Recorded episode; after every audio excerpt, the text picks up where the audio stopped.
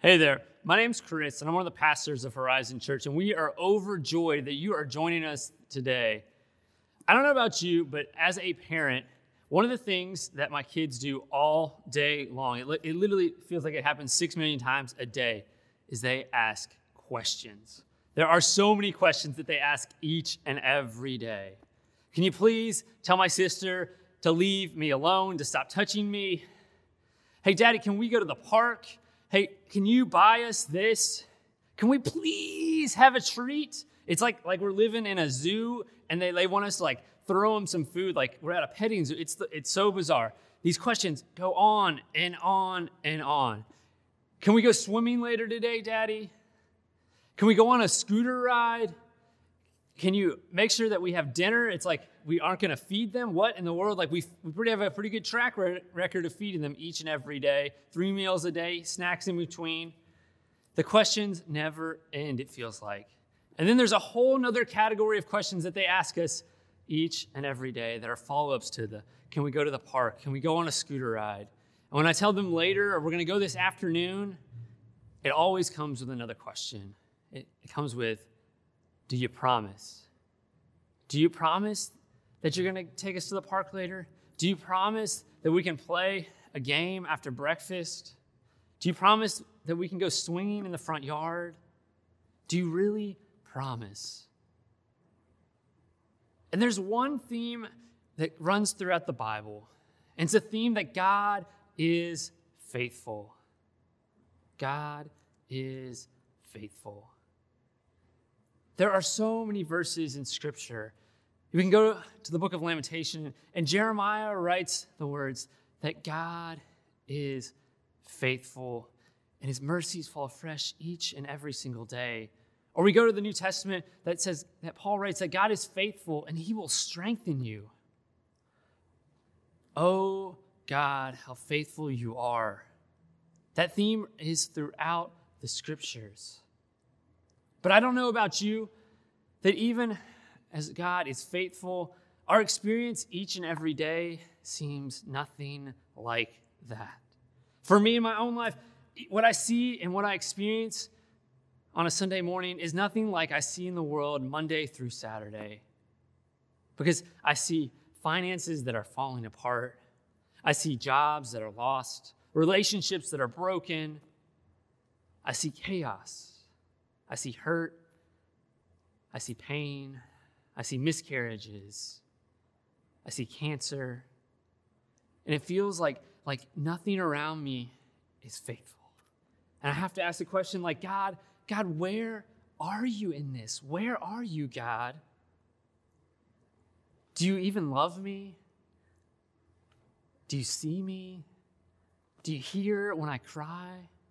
God, where are you? Are you really faithful? Do you really love me?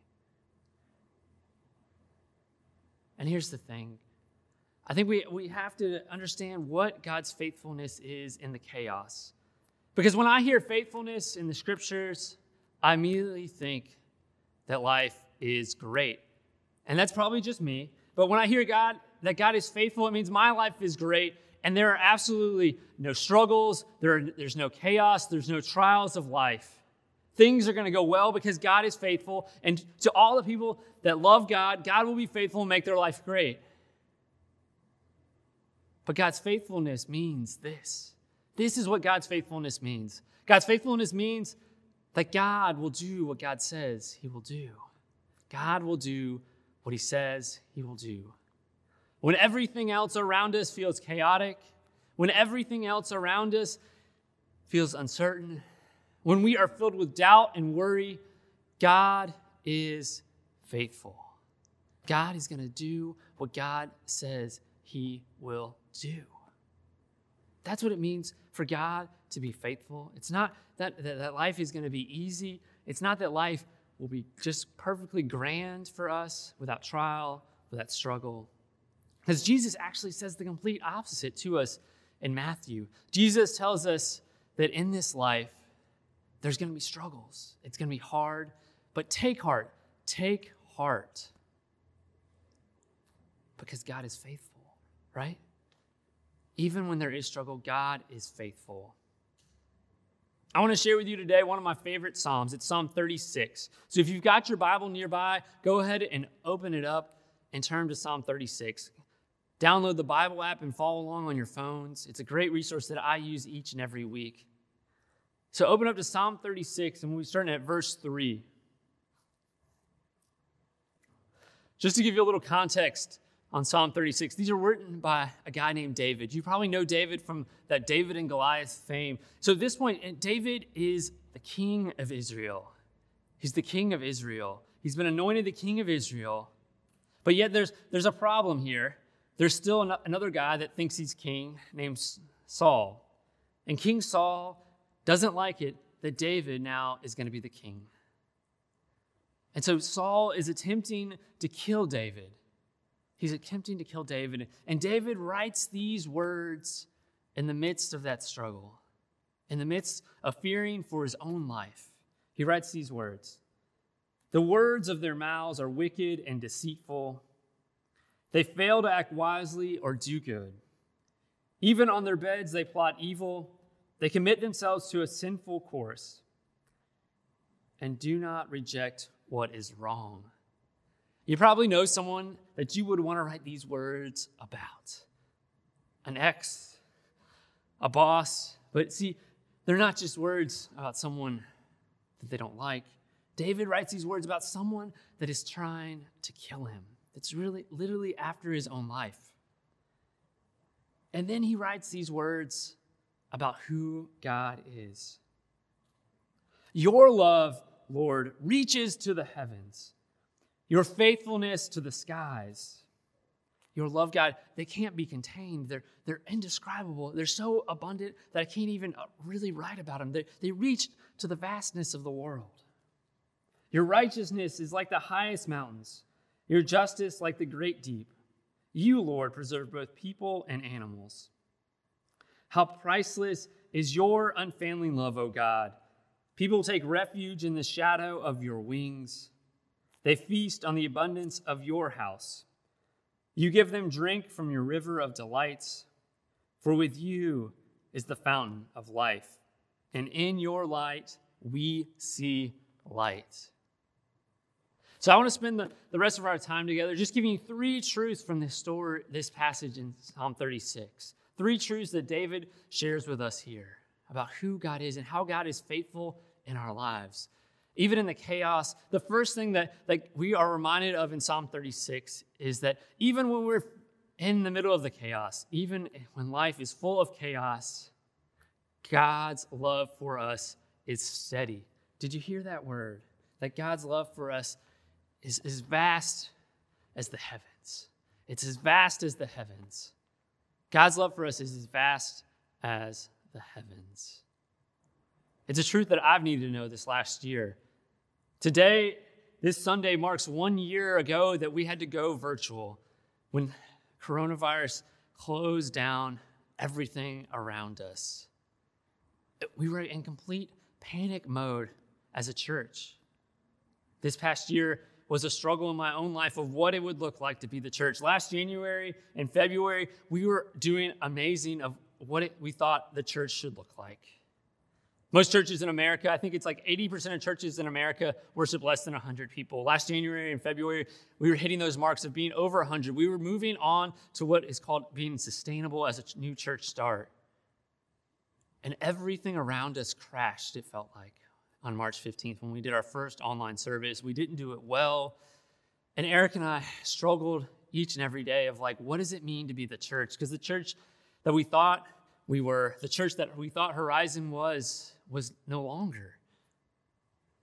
It was no longer. We were online, things were shut down. The ways that we were shining light in this community were no more, and we struggled. I have to admit that we struggled because so much of who we were were wrapped up in those things. And it felt like God was absent in our own lives. Yet in the midst of that chaos, God continued to speak into my life and say, Chris, you are loved. Your worth is not measured by your productivity, by how many people show up on a Sunday morning to your church. I don't care if your church explodes after COVID or if it collapses, because you are loved and you are a faithful servant. When everything around you feels like it's chaotic and uncertain, and you are filled with doubt, there is no better thing to know that even in the chaos, that God's love for you is steady. God's love for you is steady. Because here's the deal even if you haven't really experienced chaos in this last year, there are storms that will come in life. Storms are coming, and we need a shelter. We need a place of refuge because storms will come in our lives no matter what happens. Storms will come. The storms of life, they will blow wind and they will there will be howling wind and rain that feels like we will crumble and we will need a place to shelter, a place to be a safe hold and a stronghold for our lives. When I served a church in Nashville, it was a beautiful historic church. It was the kind of place that you would want to get married in because it had that beautiful center aisle. It was built in the late 1800s, had a gorgeous organ there were music videos of, of Reba McEntire and We the Kingdom have been filmed there. It's a gorgeous sanctuary. And in 1998, the city of Nashville experienced a deadly tornado that ripped across the metropolitan area right through downtown and hit this historic church in East Nashville and blew out the east wall of the sanctuary. The entire east wall of this historic sanctuary was crumbled and sitting out on the street. The bricks were just thrown about. The wind and the rain almost destroyed this sanctuary. And even though this mighty strong wall was gone, there was one important thing that still stood in place, and it was that historic organ. It was one of the oldest organs in all of the state of Tennessee. And on the organ, even despite the rain and the wind and a howling tornado that came right through that city, the sheet music from that previous Sunday still sat on the bench there of the organ. And after the storm passed and the sirens were gone, the people of Nashville came out onto the streets to inspect the damage. And some of the church members came to the church to, to, to weep at the wall that was gone. And the organist noticed that the, the music was still up on the organ. And he climbed over the bricks that were now thrown about the street to get into the building. And he climbed up onto that organ and he played the song. And it became a sign that God's presence was still steady, even amidst the chaos for that community, that the church was still there to shine light and ignite change. That there was a storm in their life, absolutely, but God's love and protection was still present and steady in the chaos. Even when everything around us is chaotic, God's love and protection is steady in our lives. The third truth I want to share with you from Psalm 36 is even in the chaos, God's provision for us is steady.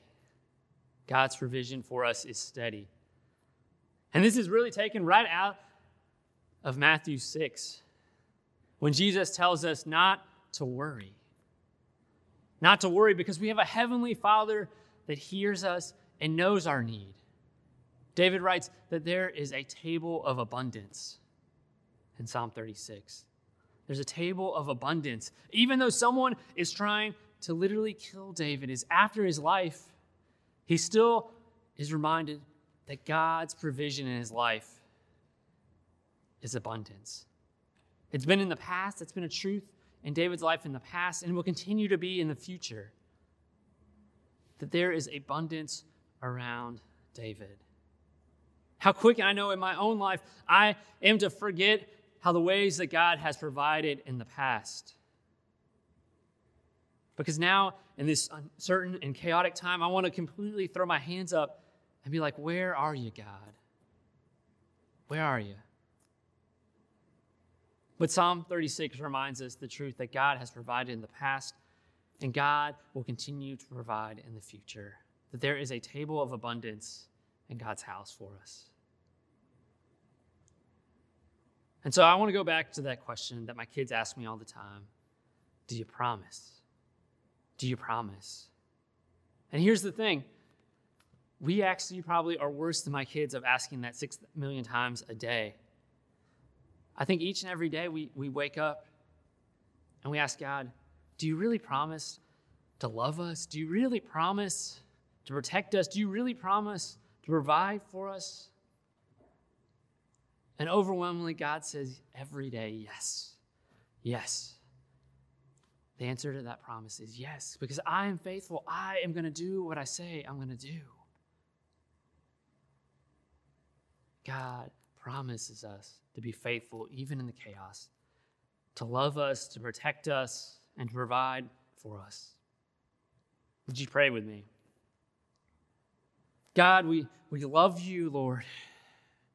But so often in our lives, we question where you are because our life is filled with, with chaos. It's filled with storms that are crashing in on us. We get filled with doubt and questions. And we forget that you are present. You are present and you are loving us, you are protecting us, and you are providing for us in this moment. God, today, move in our hearts. Move in our hearts to take a step of faith, to take a step of faith to acknowledge that you have been faithful and we can trust in you. Trust in you to take that next step to where you have called us today. Lord, we love you and we thank you for your grace. We pray this in Christ's name. Amen. Thanks again for joining us. We hope that you have experienced God's love more today than ever before. Before you leave, I ask that you would go ahead and hit that like button, subscribe to our YouTube channel, and if you have any prayer requests, put them right now in the comments. We would love to be in prayer for you and how God is moving in your life. Thanks again for joining us. Have a great day.